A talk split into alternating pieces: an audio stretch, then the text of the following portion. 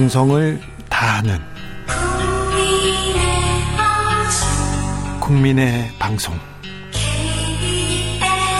KBS 주진우 라이브. 그냥 그렇다고요.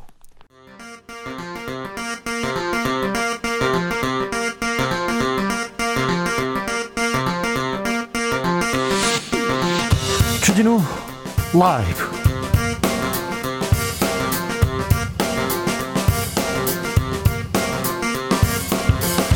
2021년 4월 30일 금요일입니다. 안녕하십니까. 주진우입니다.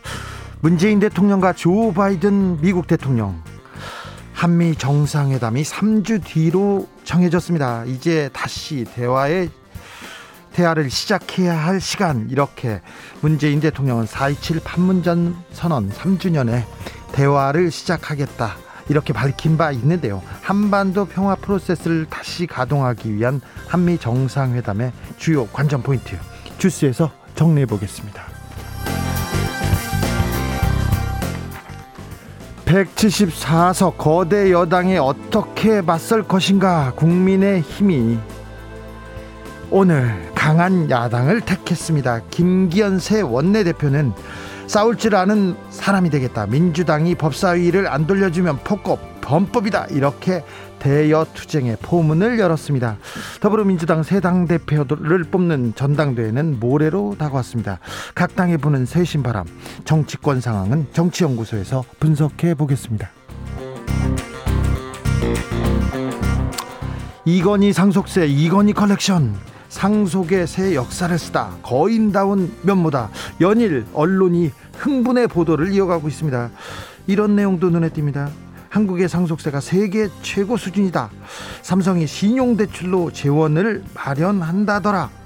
이거는 사실일까요? 오늘 이건희 회장 유족들이 상속세 신고를 했는데요. 여기에는 또 어떤 내용이 숨겨 있는지 잠시 흥분을 가라앉히고 이창민 교수와 함께 삼성 상속세 팩트 체크 해보겠습니다. 나비처럼 날아 벌처럼 쏜다. 여기는 주진우 라이브입니다. 오늘도 자중자애 겸손하고 진정성 있게 여러분과 함께하겠습니다. 4월의 마지막 날입니다. 4월의 마지막 금요일입니다. 봄이 한순간에 가는 것 같아서 좀 슬프기도 한데요. 이제 5월입니다. 5월입니다. 4월 어떻게 보내셨어요? 5월은 어떻게 보내실 건가요? 아, 좋은 계획 있으면 좀 알려주세요. 4월에 좋은 일이 있었어요. 자랑 좀 해주세요.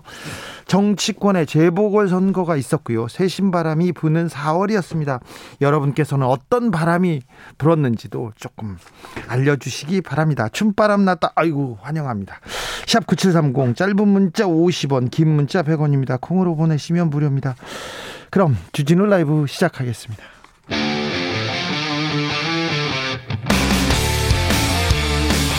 탐사보도 외길 인생 20년 주 기자가 제일 싫어하는 것은?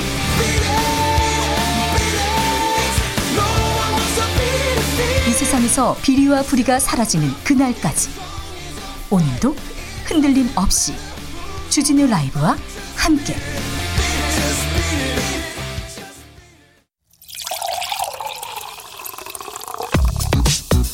진짜 중요한 뉴스만 쭉 뽑아냈습니다. 줄 라이브가 뽑은 오늘의 뉴스 주스. 정상근 기자 어서 오세요. 네, 안녕하십니까? 정상근 기자한테는 어떤 바람 불었습니까?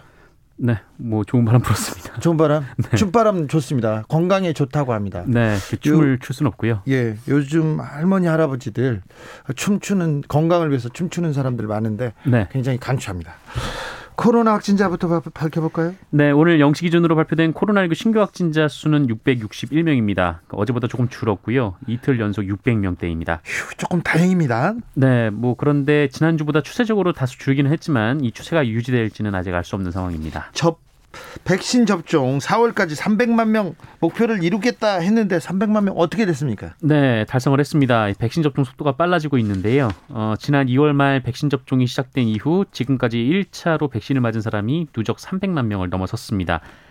아, 이 말씀하신 대로 이달 말까지 300만 명 접종을 목표로 했었는데 이 최근 일주일 사이에 접종 속도가 빨라져서 100만 명이 접종을 했다라고 합니다. 예. 어, 어제 접종한 사람만 약 25만 명가량 된다라고 하고요.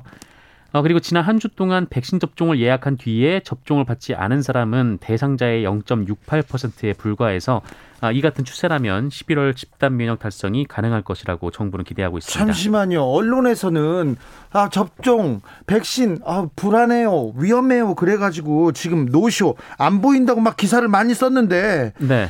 접종받지 않은 사람이 얼마라고요? 0.68%입니다. 그럼 이거 언론이 잘못했네요. 네, 1%가 안 됩니다. 네.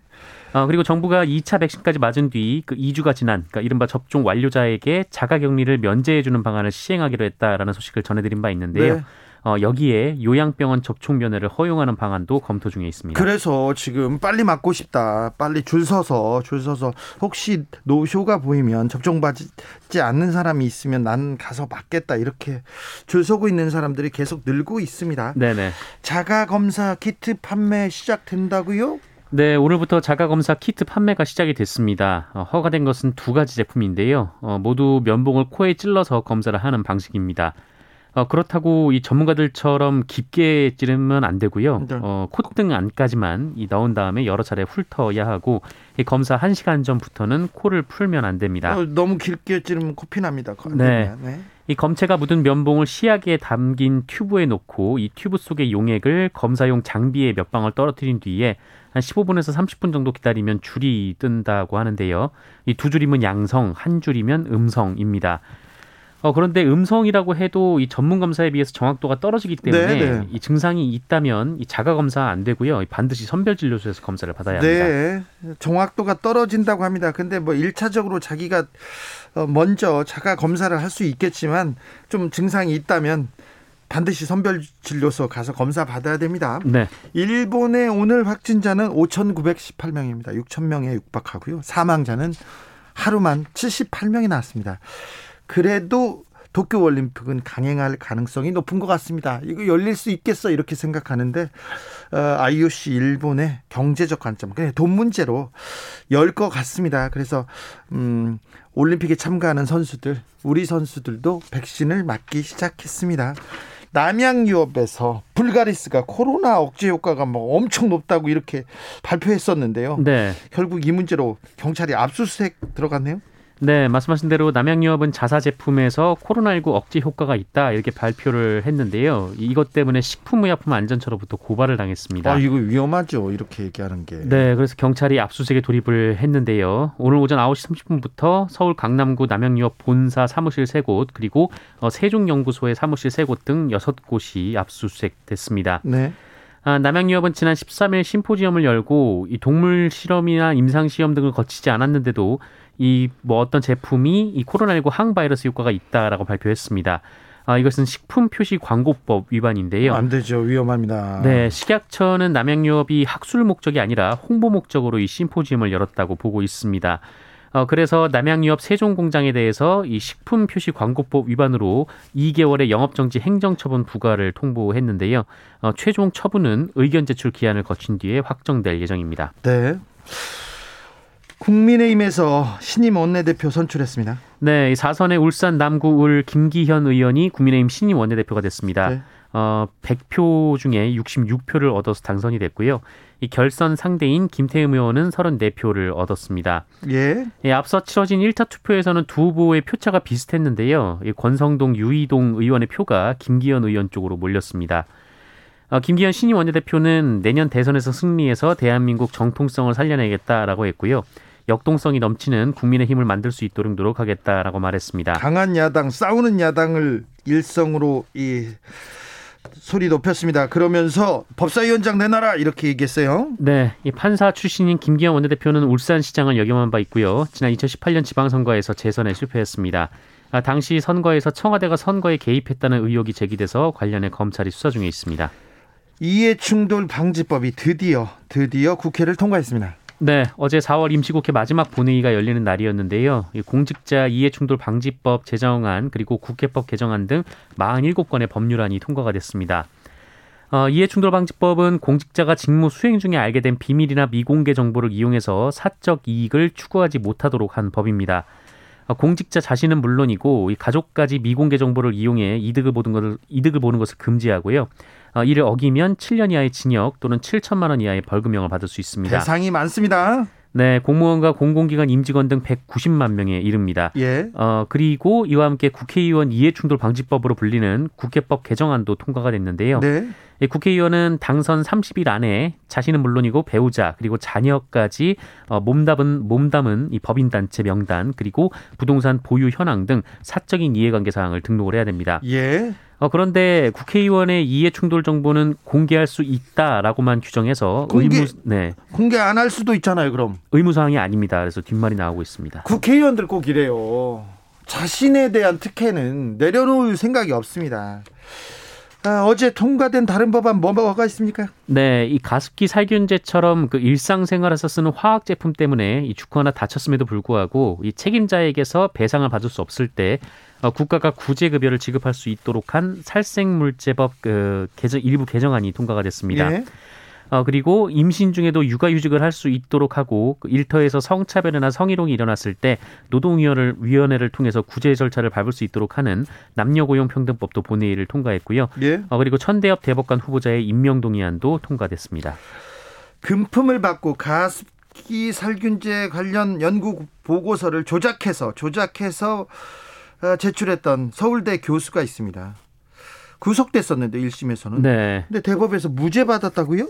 네 그렇습니다. 어, 서울대 수의대 조모 교수는 가습기 살균제 제조 기업인 옥시레빗 어, 옥시레빗 벤키저로부터 금품을 받고 데이터를 임의로 수정하거나 이 살균제 성분의 유해성을 드러내는 시험 내용을 빠- 실험 내용을 빠뜨리는 등 어, 옥시 측에 유리한 보고서를 써준 혐의로 구속 기소됐었습니다. 네.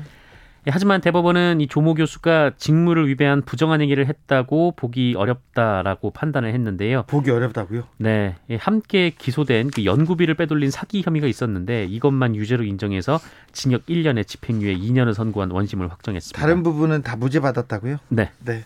가습기 살균제의 독성. 아, 이 독성 때문에 사망자가 수천 명이고요. 피해자는 수십만 명이 이릅니다. 그런데 제조사가 책임을 벗어나기 위해서 어, 대학교 교수한테 보고서를 만들어 달라고 합니다. 옥시로부터 돈을 받고 사람 죽이는 청부 과학 청부 과학 보고서를 만들어 줍니다. 서울대 수의대 조 교수. 그런데 이분이 무죄를 받았습니다. 서울대에서는 징계도 안 하고 있습니다. 안타깝습니다. 왜 이렇게 정의는 자꾸 멀어만 멀리만 가는지 이해가 안 됩니다. 네, 이해가 안 됩니다, 판사님. 네, 화가 나려고 하는데 여기까지만 하겠습니다. 문재인 대통령과 바이든 미국 대통령이 정상회담을 한다고요. 일정이 정해졌습니다. 네, 어, 다음 달 21일이고요. 어, 금요일입니다. 예, 미국 워싱턴 DC 백악관에서 열립니다. 이 바이든 대통령 취임 후 121일 만에 열리는 첫 대면 회담이고요. 이 바이든 대통령으로서는 취임 후 두 번째 대면 정상회담을 문재인 대통령과 하게 됐습니다. 예. 어, 참고로 첫 대면 정상회담은 스가 요시히데 일본 총리였습니다. 네. 이 청와대는 브리핑을 통해 한미 동맹의 중요성을 잘 보여주는 것이다라며 아, 양 정상은 한미 동맹의 굳건함을 재확인하고 포괄적 호혜적 협력 관계를 확대 발전시켜 나갈 것이다라고 했고요. 백악관은 양국 간의 철통 같은 동맹과 깊은 유대를 부각할 것이다라고 밝혔습니다. 네. 어, 이제 구체적인 의제를 조율할 예정이라고 하는데요. 이 가장 주목되는 부분은 역시 대북 관련 메시지 그리고 이 코로나19 대응과 백신 수급 등이 될 것으로 보입니다. 네, 굉장히 뭐 지금 어, 회담을 잘 준비하고 있다고 하니까 좋은 소식이 어, 들리기를 그리고 남북의 화해와 협력의 길로 가는데 대화의 물꼬를 트기를 아무튼 기원해 보겠습니다. 남북이 대화로 가야 되는데 대화로 가야 되- 되는데 탈북 단체가 오늘 대북 전단 살포 강행해 버렸습니다. 네, 어, 지난달 말부터 대북 전단을 금지하는 남북관계발전법 개정안이 시행되고 있는데요. 어, 탈북 단체가 법 시행 후에 처음으로 전단 살포를 강행했습니다. 네. 이 자유북한 운동연합은 지난 25일부터 29일 사이에 이 비무장지대와 인접한 경기도와 강원도 일대에서 어, 두 차례에 걸쳐 대북 전단 50만 장 그리고 소책자 500건, 어, 미화 1만 달러 아, 1달러 지폐 5천 장을 대형 풍선 10개에 나눠 실어서 북한으로 날려보냈다라고 오늘 밝혔습니다. 네. 어, 이 단체는 대북전단 금지법에 대해서 국민의 입에 재갈을 물린다라며 어, 북한 인민의 해- 자유 해방을 위해 투쟁하는 탈북자들을 가혹하게 탄압하고 있다 이렇게 주장했습니다. 어, 통일부는 사실관계가 확인되면 개정 법률의 입법 취지에 맞게 대처해 나갈 것이다라고 밝혔는데요. 개정된 법에 따르면 전단 살포 등의 행위는 최대 3년 이하의 징역, 3천만 원 이하의 벌금형에 처해질 수 있습니다. 대북 전단을 이렇게 살포하면은요. 거기서 남에서 남 남쪽에서 우리나라에서 북쪽으로 이렇게 전단 삐라가 네. 이렇게 날아가니까 그 안에 들어 있는 게 그리고 그 북한 체제를 비방하고 뭐 비판하는 부분이 있어서 어 사격을 하기도 합니다. 네. 그래서 그 국경지대에서는 굉장히 이 전단을 살포하면 굉장히 두려움에 떱니다. 혹시 국지적인 충돌이 있을 것 같아서. 네, 이 탄환이 민가 쪽으로 오기도 했었습니다. 그렇죠. 그런 일이 있어서 조금 어, 안전을 위해서 그 안전을 위해서 좀 자제해 달라는 그런 부분도 있는데 살포를 강행했습니다. 음. 박범계 법무부 장관이 검찰총장 지명을 오늘은 안 한다 이런 얘기를 했대요. 네, 검찰총장 추천위원회가 박범계 법무부 장관에게 이 4명의 검찰총장 후보자를 추천했는데요. 이 박범계 장관은 대통령이 인사권을 잘 행사할 수 있도록 심사숙고해야 할 것이다라며 어, 차기 검찰총장 후보자 임명 제청은 적어도 오늘 하지 않을 것이다라고 말했습니다. 네. 이 다음 주 초에 하냐 이런 질문이 있었는데요. 일정을 확정 짓지 않았다라고 말을 아꼈습니다. 고민하겠죠. 네, 다만 이 네 명의 최종 후보군 중에 김호수 전 법무부 차관이 가장 유력하다라는 일부 언론의 보도가 있었는데요. 어, 이에 대해서는 유력하다면 심사숙고할 이유가 없다라고 말했습니다. 아니, 고민하겠죠. 네. 한강에서 20대 남성이 실종됐었는데요. 오늘 발견됐죠? 네, 어, 숨진 채 발견이 됐습니다. 어, 20대 손정민 씨는 지난 24일 밤 이 친하게 지내던 학교 친구의 연락을 받고 반포 한강공원으로 갔다가 어, 25일 새벽에 실종이 됐습니다. 어, 친구와 배달 음식에 술을 마셨고 한강에서 잠이 들었다고 하는데요. 이 친구분이 먼저 일어나서 집으로 왔고 어, 그 홀로 남겨져 있었습니다. 어, 이후에 실종이 됐고요. 이 휴대폰의 위치를 추적해 보니 실종된 일요일 아침 6시 반쯤 이 수상택 시장 쪽에서 기지국과 마지막으로 연락이 끊긴 상태였습니다. 어, 서초경찰서는 오늘 오후 4시쯤 반포 한강공원 인근에서 민간 구조사가 이 손정민 씨의 시신을 발견했다라고 밝혔습니다. 어, 발견 당시 예, 실종 당일 입고 있었던 옷을 그대로 입고 있었다고 합니다. 강화도에서 여성 시신이 발견됐는데요. 피해자의 이 남동생이 용의자라고 합니다. 네, 이 누나를 살해한 뒤 강화도 농수로에 유기한 혐의를 받고 있는 20대 남동생이 어제 경북 안동에서 체포됐습니다. 어, 이 남성은 지난해 12월 중순 30대인 누나를 자택인 인천시 남동구의 한 아파트에서 살해했습니다. 어, 이후 열흘간 해당 아파트 옥상에 누나의 시신을 방치했다가 어, 지난해 12월 말쯤 차량으로 시신을 운반했고 어, 시신이 발견됐던 인천 강화군 삼산면 선모도에 있는 한 농수로에 유기했습니다. 대체 왜 그랬다고 합니까? 어, 우발적 범행이었다라고 주장을 하고 있습니다. 어, 평소에 성격이 안 맞았고 사소한 다툼이 있었다라고 말을 했고요. 어, 범행 당일도 실랑 일을 하다가 우발적으로 범행을 했다고 진술했다고 합니다. 이스라엘에서 성지 순례를 하던 사람이 있었어요. 수백 명이 모였더라고요. 근데 수십 명이 압사당했네요. 네, 이스라엘에서 정통 유대교 신자들이 성지 순례 집회를 갔던 중 스탠드가 무너져서 적어도 44명이 압사한 것으로 전해지고 있습니다. 이 백신 접종 이후 거리두기가 완화된 이스라엘이지만 이 사진과 동영상들을 보면 이 그렇죠. 순례객들이 어깨를 맞부딪힐 정도로 빽빽히 들어차 정말 많이 있었는데요. 모였더라고요. 네, 이 44명 그 사망자로 알려진 44명은 최소 추정치고요. 이 150여 명이 부상을 입었고 어, 이 중에서도 중상자가 상당해서 이 사망자 숫자가 더 늘어날 가능성도 있습니다. 이번에도 축제 때문에 있었던 일이죠. 네, 그 라그 바우메르라는 축제일이었는데요. 1800년 전 1800년 전에 그 유대 신비주의 경전 카발라의 비밀을 밝혀낸 랍비 시몬 바르 요차이가 사망한 날을 기리는 날이라고 합니다. 어, 당국은 만 명을 기준으로 행사를 허가했는데 10만 명이 몰렸다고 하고요. 어, 지금도 계속 인파가 합류하고 있다라고 합니다. 그래서 안타까운 이렇게 사건이 발생했습니다. 4316님께서는 코로나 시국에 대학에 입학해가지고 비대면으로 첫 시험을 봤어요. 얼른 코로나가 끝나서 대학 생활 하고 싶어요. 아, 대학교 신입생이 코로나를 만나면 참, 아, 참, 친구도 못 만나고 대학 네. 생활도 못 하고 좀 안타깝죠. 너무 안타깝습니다. 네. 정상근 기자처럼 대학교 1학년 때 막 놀았어야 되는데. 어, 2학년 때도 놀았습니다. 아, 그렇습니까? 네.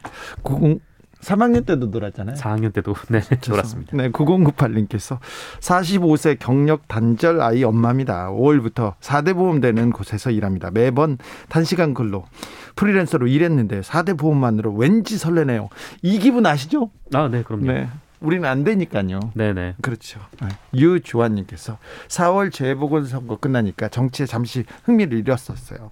이제 5월 시작되면 정치와 사회 문제에 더 관심 갖고 싶네요. 정치는 제 일상이니까요. 이렇게 얘기합니다. 네. 알겠어요. 7598님께서는 주 기자님 안녕하세요. 퇴근하고 바로 달려왔어요. 저의 4월은 많이 힘들었어요.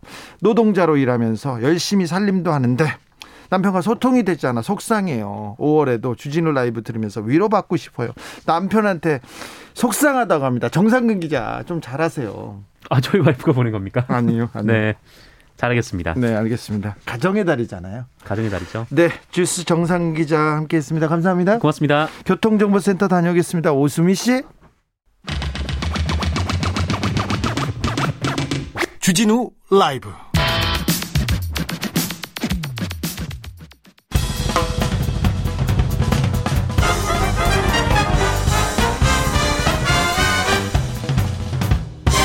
훅 인터뷰.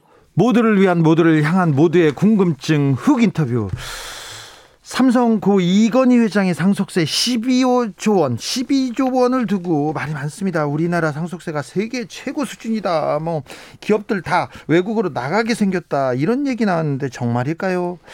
그런데요. 삼성의 통큰 기부 관련해서도 좀 궁금한 게 있어요. 왜 이렇게 미술품을 많이 모았을까요? 그리고요. 음. 미술품은 어떤 돈으로 가져왔을까요? 이런 궁금증도 있는데요. 자, 삼성 찬양으로 흥분한 일부 언론들 그 흥분은 좀 가라앉히고 차분하게 하나하나 짚어보겠습니다. 이창민 한양대 경영학부 교수. 안녕하세요. 네, 안녕하세요. 교수님. 네. 감사합니다. 오늘 시간 내주셔서. 아, 별 말씀을. 네, 이건희 회장이 남긴 재산이 26조 원이고 그다음 그 가운데 12조 원을 상속세로 냈다 하면서 어, 언론 보도를 쏟아냈습니다. 교수님, 이 상황 어떻게 보셨어요?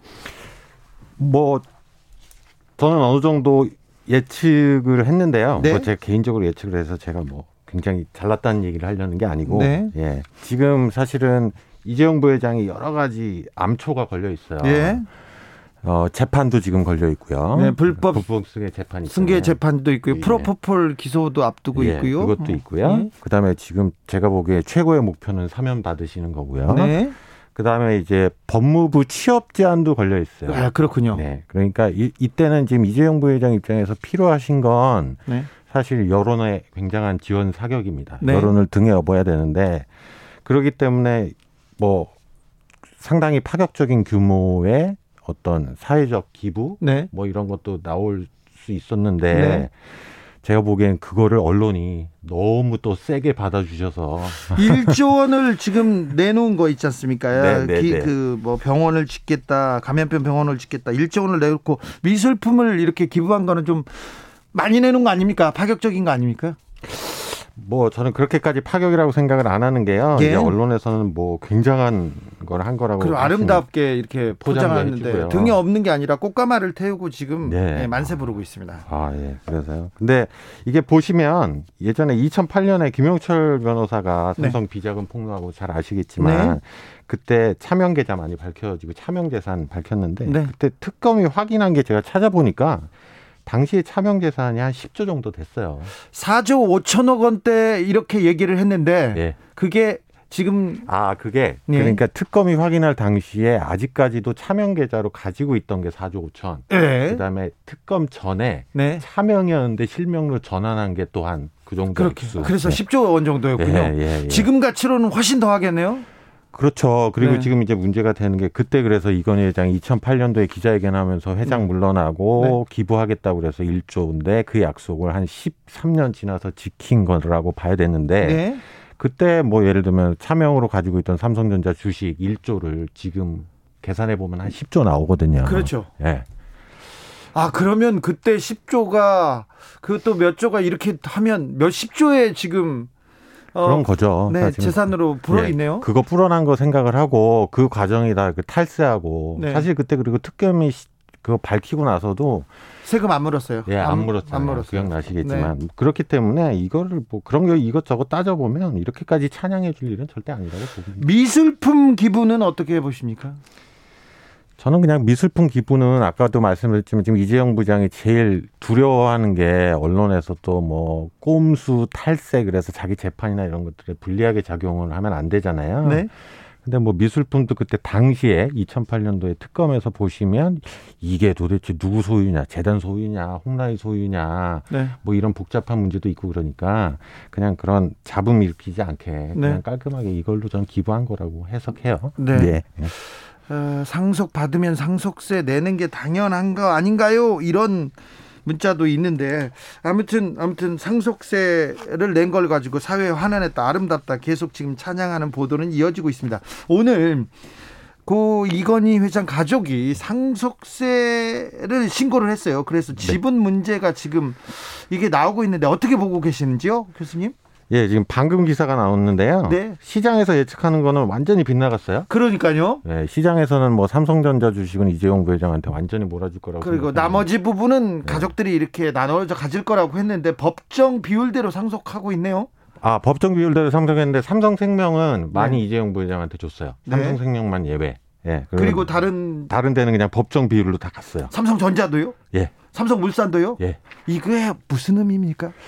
뭐 저는 생각하기에는 이거는 어차피 애초부터 이번 주식 주는 거 가지고 뭐 삼성전자의 지배 구조가 삼성의 지배 구조가 확 재편된다 이런 거는 아예 애초에 틀린 말이었고요. 예. 그러니까 가족 내부의 컨플릭트 갈등이나 네. 이런 것들이 해결이 안 되고 있는 게 아닌가 싶어요. 좀 그런 것 같죠? 예, 예. 사실은 이런 얘기가 네, 네. 물밑에서 있었고 삼성가를 아는 사람들한테는 네, 네. 이 이재용, 이부진, 이서연 간의 이 지분 구조가 정리가 안 됐다 얘기를 했는데 네, 네. 어, 오늘 신고를 보면 네. 이 말이 어느 정도 수긍이 가네요. 예, 예. 그래서 향후에도 예. 약간 뭐 삼성이 예전 예전에는 가족 간에 이런 난이 없었던 데인데 네.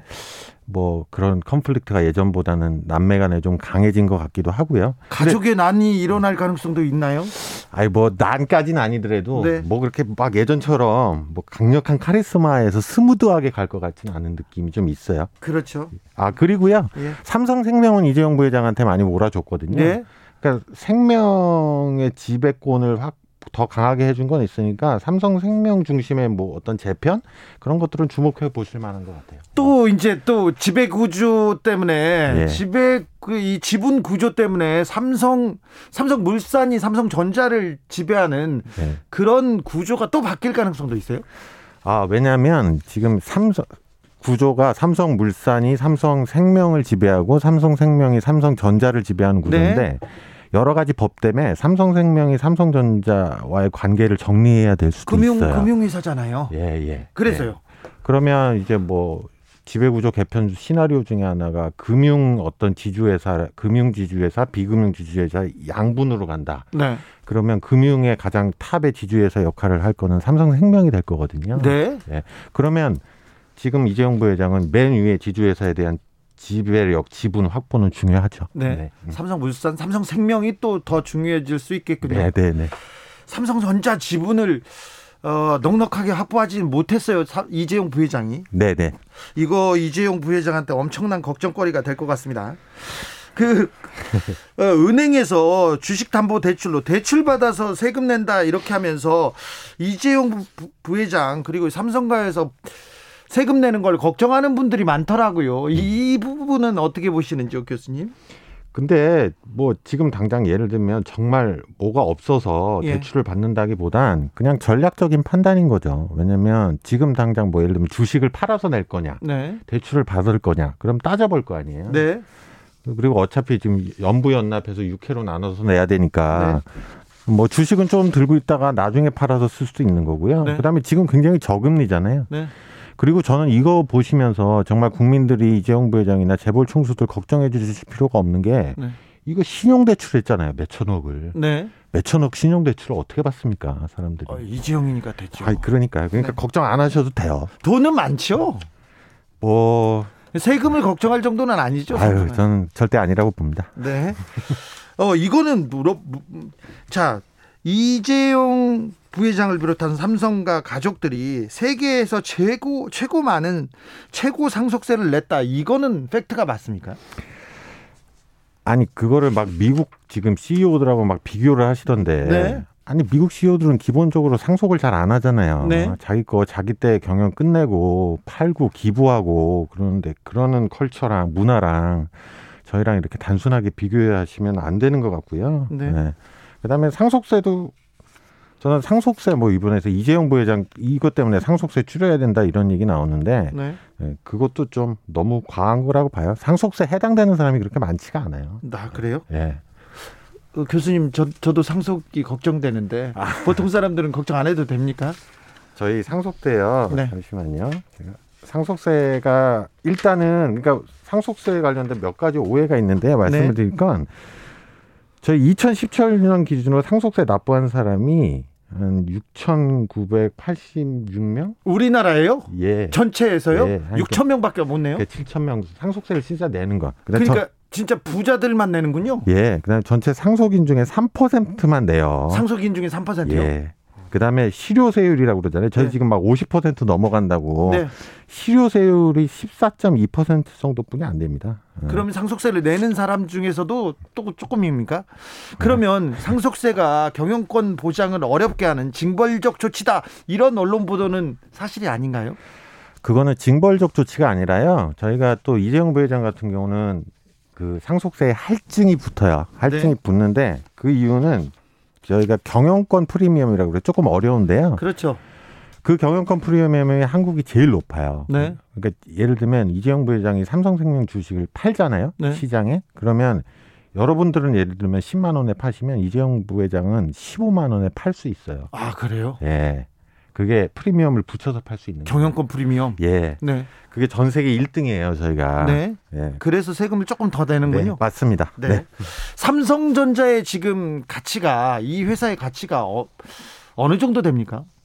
삼성전자 요즘 시가총액이 제가 정확히 기억하는데 한 3, 400조 정도 나오지 않나요? 500조 넘어가는 것 같습니다. 네, 지금 네, 네, 네. 삼성 통째로 이 삼성 그 그룹의 그 가치는 훨씬 더 되겠죠. 예, 뭐 그렇긴 하지만 대부분 삼성전자 가치니까요. 그러니까요. 예, 예. 그러면 이, 이 삼성 그룹의 경영권의 가치도 여기에 포함돼야 되는 거네요. 이번 상속으로서. 어, 그러니까 이제 그 경영권을 받는 거니까요. 경영권을 담겨 있는 주식을 받는 거니까 네. 그에 맞는 대가를 상속세로 내는 거라고 생각하시면 돼요. 알겠습니다. 예, 네.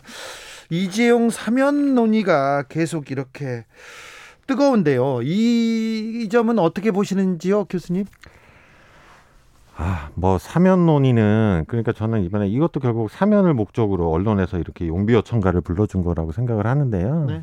사면 논의는 이런 거를 고려해서 할 거는 아닌 것 같아요. 그리고 지금 해봤자 사면에서 뭐 그럼 지금 감옥에 가셨는데 뭐 몇 달 안 됐다가 또 나오고 이거 자체가 굉장한 법 질서를 흔드는 행위이기 때문에 뭐 연계시킬 거는 전혀 아닌 것 같습니다. 어, 5305님께서 아무리 돈 많다고 상속세 제대로 내고 기부하는 사람이 몇이나 될까요? 이런 얘기도 했습니다. 그렇기도 합니다. 자, 이재용 부회장 불법 승계욕에 대한 재판도 진행 중이지 않습니까? 네, 네, 이게 크, 크고 중요한 사건인데요. 네, 어, 지금은 뇌물 사건으로 감옥에 가셨고 네, 네. 이 재판 진행 중에 사면 논의가 나오는 게 이게 어, 이게 맞는 상황인지 맞는 그것도 아니죠. 왜냐하면 그런 논의가 나오면 재판 중에 그 재판을 담당하는 판사분한테 그게 또 영향이 갈 거잖아요. 네. 그러니까 자꾸 저희가 재벌 총수들 재판에 있어서 그 범죄 행위 이런 거 외에 다른 요인들이 자꾸 개입되는 거는 저는 차단이 돼야 된다고 생각을 해요. 네. 그렇기 때문에라도 안 좋은 것 같습니다. 1833님이 제발 재벌 걱정은 맙시다. 삼성은 이재용 아니어도 잘 됩니다. 이재용 없다고 망하면 그게 더 큰 문제죠. 언론들 적당히 하이소. 삼성은 뭐 시스템대로 잘 가고 이재용 부회장이 지금 복역 중입니다. 네. 삼성 그 이재용 부회장이 감옥에 가서 삼성 경영에 위기가 왔습니까? 아니면 삼성 경영에 문제가 생겼습니까? 아니죠. 그리고 올해 반도체 전반적으로 전체 사이클도 좋고요. 네. 문제 없을 겁니다. 그리고 그- 여, 과거의 자료에서도 문제 없었고요. 네. 네. 삼성 삼성전자 괜찮습니까? 아, 저는 괜찮다고 봐요. 네. 여기까지 듣겠습니다. 이창민 한양대 경영학부 교수였습니다. 감사합니다. 감사합니다. 나비처럼 날아 벌처럼 쏜다. 주진우 라이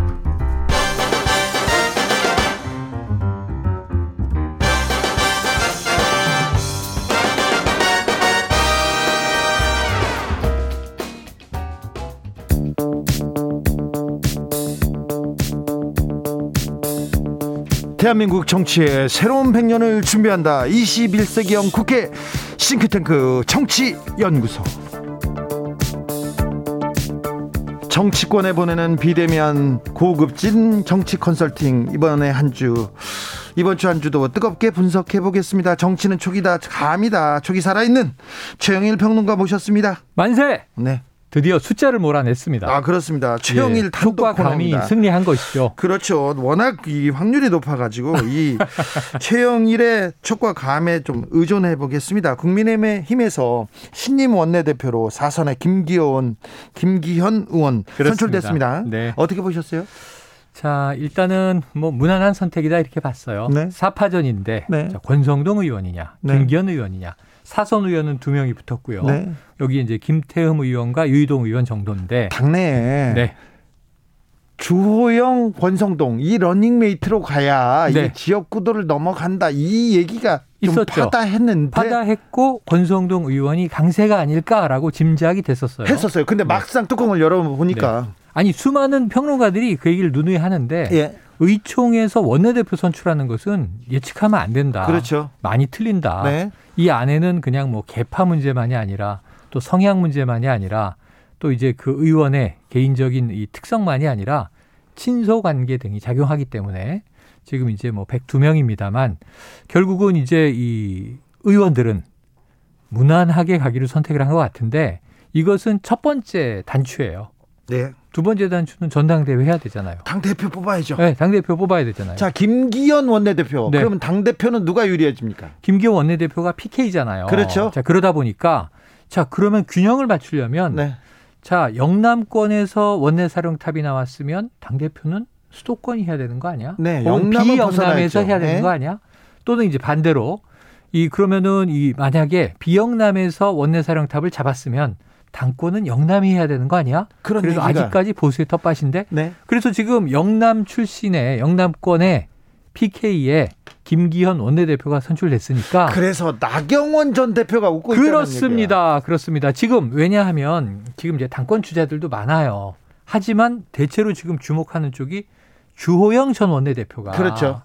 당권 도전하는 것이고 선두주자입니다. 예 그리고 지지층이 겹치는 쪽으로 수도권에 나경원 전 의원이 출마한다면 네. 격돌이 일어날 것으로 보고 있는데 네. 그럼 지금 아 영남권에서는 원내사령탑이 나왔으니까 네. 당권은 이번에 수도권으로 한번 밀어주자라는 기류가 형성되면 그러면 네 나경원 당 대표의 등장도 불가능하지 않다 있을 수 있다 이렇게 보는 거죠. 그리고 또 주목해야 할 다크호스는요?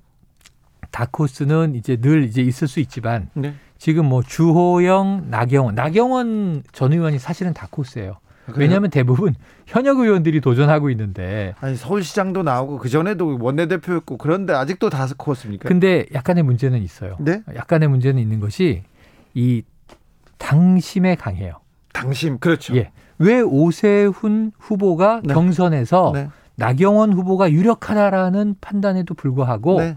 오세훈이 이겼는가? 네. 이것은 이제 이 사실은 90% 국민 여론조사 방식으로 했고 예. 당심은 10%밖에 안 들어갔잖아요. 네. 민주당처럼 당심 50, 이 국민 어떤 여론 50, 민심 50 이렇게 쓰면 달라졌을 거예요. 그렇죠. 당심은 또 나경원 그럼 지금 나경원 신임 서울시장이 돼 있을 가능성도 있어요. 그렇죠. 근데 문제는 경선에서 꺾였는데 네. 문제는 전당대회는 이거는 당원들이 당의 대표를 뽑는 자리 아니냐. 예. 근데 지금 국민 여론조사 100%가 또 나오고 있습니다. 네. 결국 이제 이 여기서 어쨌든 나경원 전 의원의 바람은 아직은 살아 있는데 네. 이건 또 여론조사 방식에 따라서 좀 들여다볼 필요가 있겠습니다. 국민의힘은 첫 번째 싸움을 법사위원장에서 시작할 것 같습니다. 아유, 시작했죠. 어찌 될 예. 것 같습니까? 민주당에 아무 권한이 없다 이런 얘기로 시작을 했어요. 네. 포문을 열었어요. 네. 뭐냐면 돌려달라는 네. 얘기예요. 범법이다 이런 네네. 얘기. 그러니까 지금 애초에는 자 정청래 의원은 좀 강성이고 그걸 감안해서 야당과 협치하기 위해서 박광훈 의원으로 추천한 거 아니냐 이런 얘기가 있지만 지금 국민의힘 입장은 누구냐가 문제가 아니라 법사위원장을 야당 몫으로 돌려놔라. 그럼 이렇게 되면 어떻게 되냐면요. 1년 전으로 롤백하게 돼요. 네. 1년 전 5월 이 말에 예. 21대 국회가 문을 열고 그렇죠. 개원을 했는데 개원이 안 됐어요. 법사위원장 놓고 상임위원장 놓고 계속 그러니까 법사위원장 하나 때문에 18개 상임위원장 다 못 정하고 다 그때 줘버렸죠. 야당은 다 보이콧 해 버렸잖아요. 네. 보이콧해서 국회가 제대로 가동이 안 되다 보니까 그냥 압도적으로 승리해서 의석을 확보한 여당이 첫 번째로 밀어붙인 게 상임위를 다 가져온 거 아니겠습니까? 근데 이제 지금 이제 우리가 승리했잖아. 네. 사실 재보선 승리와 지금 상임위 재배부는 아무런 상관없어요. 별개의 문제잖아요. 아무런 상관없지만 대선을 앞두고 지금 민심의 뜨거운 이 회초리를 여당이 맞았으니 그러면 협치를 하려면 상임위를 재배분해야 될 걸 특히 법사위를 야당에 넘겨야 될 걸 이게 지금 이제 야당의 포문인 거예요. 근데 민심은 네. 어디에 손을 들어줄까요?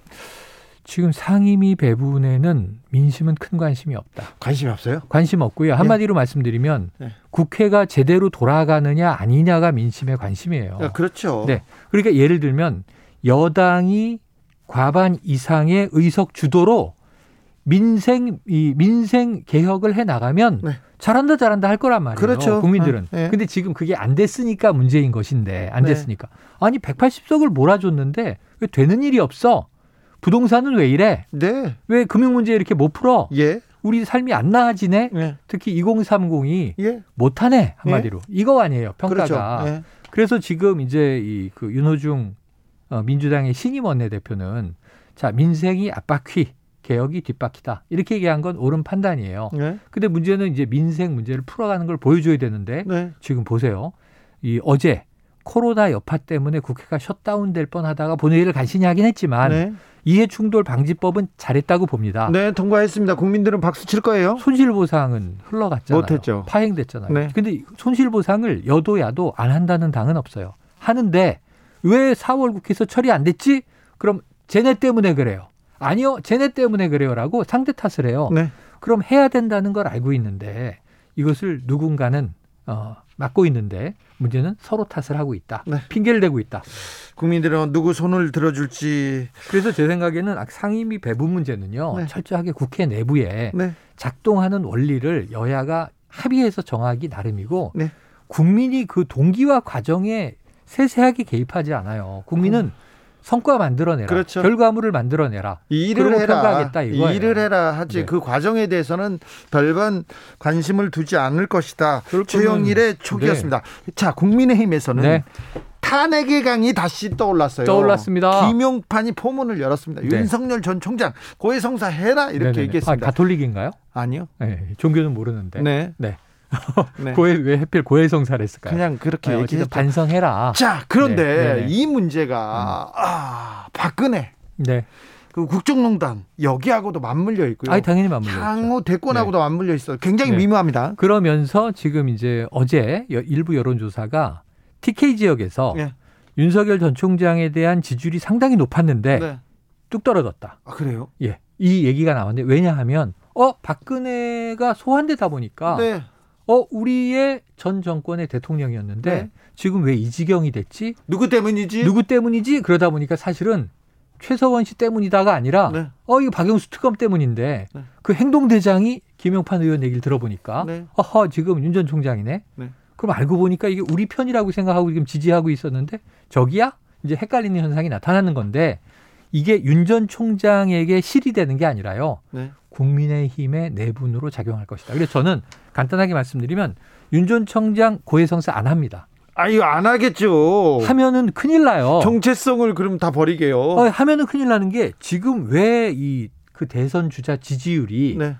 야권에서 주로 나오는 건데 네. 야권에서 이 정도 높으냐 하면 문재인 정부에 실망한 야권 지지층과 일부 중도 유권자들이 네. 자 공정의 상징 윤석열이네 이렇게 보는 거잖아요. 네. 자신의 과거 수사 중에 가장 큰 과업 이 전 정권의 몰락을 만들어낸 탄핵 이 특검 수사의 내용을 부정하게 되면 그러면 검사로서 뭐 한 거예요? 아니요. 이건 부정할 수 없죠. 부정할 수 없단 네. 말이에요. 이윤전 총장 입장에서는. 그런데 김용판 의원은 음. 네. 사실은 국정원 댓글 사건 네. 그리고 그때 어, 경찰로서 네. 과도한 정치 개입을 했던 당사자 아닙니까? 사실은 막으려고 했는데 네. 법정에서는 여기에 대한 처벌은 이루어지지 않았기 때문에 네. 지금 국회의원 배지를 달았고 여기에 대해서는 고의성사라고 큰 소리를 칠 수 있게 된 건데 네. 법률적인 문제는 그렇고 국민들의 시선은 다른 게 다르죠. 그때 막은 거 아니야? 그렇죠. 그래가지고 한밤중 기자회견. 네네 막았을 뿐만 그때는 지금 이제 권은희 의원은 네. 여전히 국민의 당에 있습니다만 안철수 대표와 당시에 수사팀장이었던 거고 네. 권은희 수사팀장은 이거 문제 많다. 근데 김용판 서울경찰청장이 아무 문제 없다. 덮어. 이렇게 됐던 게 이제 우리가 알고 있는 현실이고 네. 사실이고 그 다음에 여기에 뭐가 있냐면 최동욱 검찰총장이 예. 박근혜 정부의 첫 검찰총장인데 네. 혼외자 문제로 날려버리죠. 그때 네. 국정원 댓글 수사했다고. 맞습니다. 윤석열은 여주로 쫓겨났죠. 좌천이 됐었죠. 네. 당시에. 자, 여기까지 하고요. 네. 이거 이 문제 탄핵의 강은 굉장히 탄핵의 강은요, 이건 국민의 힘 내에서 정리가 됩니다. 윤 전? 총장이 입을 열 상황으로 가지 않고 국민의 힘 내에서 김용판 의원은 지금 마이너리티예요. 네. 이거 탄핵의 강 덮고 가려고 할 거예요. 근데 친박계 또 친이계 아, 이- 그래서 다 이 사면론만 해도 지금 국민들이 슬슬 역풍이 불기 시작하는데 그렇죠. 탄핵까지 나오면 탄핵을 부정하면 지금 좀 재보선의 승리가 다 빗발해 버려요. 오만하다고 생각하죠. 음, 더불어민주당으로 가보겠습니다. 여기에서는 때 아닌 문자 문자 폭탄을 가지고 서로 지금 음, 논쟁하고 네, 있습니다. 이거는 그렇습니다. 어떻게 보세요? 전 이거 조금 비생산적인 논란이라고 봐요. 예를 들면 조홍천 의원이 문제 제기를 했죠. 전 문제 제기의 내용은 충분히 이해가 돼요. 네, 소수의 좀 강성 당원들이 네, 혹은 아주 격렬하게 의사 표현을 하는 당원들이 네. 의원들에게 막 압박을 행사하고 막 욕설도 하고 예, 당의 문자하고. 방향을 끌고 가려는 거 아니냐? 네, 당 전체의 평균적인 의견이 반영되는 게 중요하죠. 왜냐하면 거대 정당이고 집권 여당이니까. 예, 그런데 정말 뭐 한 천 명, 이천 명의 소수 당원들이 이 문자 폭탄을 이용해서 애용해서 당의 방향, 노선들에 대해서 편향성을 작동시키고 있다 그러면 네, 이건 민주당 내에서 해결할 과제이긴 해요. 네. 해결해야 된다고 봐요. 네, 근데 문제는 이걸 문자 폭탄만이 문제겠어요? 네, 문자 폭탄을 보내는 사람들이 있을 거 아니에요? 네, 그럼 민주당 내에서 이것은 자그마하게 위원회나 이 문제에 대한 대책팀을 만들어서 네. 문자 폭탄의 패턴을 한번 보자 말이에요. 이저 민주당의 의원들이 수천 명 되는 거 아니잖아요. 네, 지금 뭐 이제 일명 초선 의원 다섯 명이 좀 다른 목소리를 냈더니 문자 폭탄이 쏟아졌다. 네, 오적이라고 불렀다. 네, 이런 사례들이 있으니까. 네. 근데 문자 폭탄도 정중하게 쓴 내용을 당원들이 간곡하게 그렇게 해선 아니되옵니다 하면서 보내는 거라면 이거 폭탄이라고 그러면 안 되는 거고요. 의견으로 봐야 되는 거고 그렇죠. 심한 의견을- 욕설이라든가 네. 일부 의원 전 의원 이런 얘기를 하더군요. 가족에 대한 협박도 있었다. 예, 아, 이런 건 범죄잖아요. 예, 그런 거 걸러내야죠. 예, 그래서 어디까지가 도대체 합리적인 당원들의 당심이 반영된 문자 메시지고 예. 의견이고 어디까지가 좀 이 정도면 이거는 좀 위험한데 하는 문자 폭탄 나쁜 의미의 인지를 걸러내서 그들이 정말 어느 정도 소수가 당심을 어느 정도 왜곡되게 하는지를 민주당 내에서 이건 자정할 필요가 있는 거여서 저는 이 비생사적인 논란 문자 폭탄이라는 아주 추상적인 개념을 가지고 좋네 나쁘네 이걸 받아들여야 되네 야단 쳐줘야 되네 이렇게 지금 싸우는 건 너무 좀 초보적인 얘기를 하는 것이 아닌가 아니 근데 네. 이게 그 비생산적이고 네. 예전에 친박하고 진박하고 막 싸우는 거 아 싸웠죠 싸우는 것처럼 네. 비춰질 수도 있는데 왜 이걸 왜이 논란이 계속 이어지고 있죠? 네. 아니 그래서 저는 조응천 의원 같은 의원이 민주당 내에서 쇄신의 목소리를 내면서 좀 어, 우리가 10명, 20명 좀 모여서 여기에 대해서 당 지도부의 목소리를 전해야 한다. 네. 잘못된 것은 잘못됐다고 좀 야단을 좀 쳐주세요. 이런 얘기를 하고 있는 거잖아요. 네. 조금 이 논의의 수준을 높였으면 좋겠어요. 네. 저는 당내에는 민주당 정도의 거대 정당은 예. 어찌 보면 굉장히 어, 급진적인 진보부터 사실은 중도 보수까지 망라돼 있기 때문에 다양한 목소리가 나와야 건강하고 지금 이번에 재보선 참패의 원인을 제대로 진단해서 대선 준비를 잘해야 된다는 점에서 지금 민주당의 현재 장점은 질서정연하게 야당인 국민의힘보다는 빠르게 지도부를 세워가는 건 좋아요. 네. 그런데 문제는 뭐냐면 지금 야당은 시끌벅적하잖아요. 네. 통합도 해야죠, 합당도 해야죠. 윤석열 전 총장하고 어떻게 할 건지 인물 따로 조직 따로 이거 다 합쳐가지고 대선까지 갈 때까지 조립하고 건설할 게 많은데 시끄러우면 흥행이 돼요. 민주당은 이번 그 내일 모레 전당대회 지금 3파전도 흥행이 안 됐다 그러는데 저는 당대표 뽑는 게 굳이 흥행될 필요는 없다고 봐요. 네. 90%는 당원들의 의사가 들어가는 건데 네. 국민 의견 10%밖에 안 들어가는데 네. 당 내에서 흥행이 되면 되지 뭐 이게 대단히 흥행이 될 필요가 없고 흥행은 대권 주자 경선부터 흥행이 되면 되거든요. 네. 근데 그걸 킹메이커를 뽑는 거니까. 자, 근데 문제는 정치연구소 여기서 마무리하겠습니다. 어, 네네. 전 다음 주에 또 돌아오겠습니다. 네, 최영일 평론가는 화장실 앞에서 계속 얘기하고 있다는 거 말씀드립니다. 대선 때까지 계속 나올게요. 알겠습니다. 2부에서 6시에 찾아뵙겠습니다.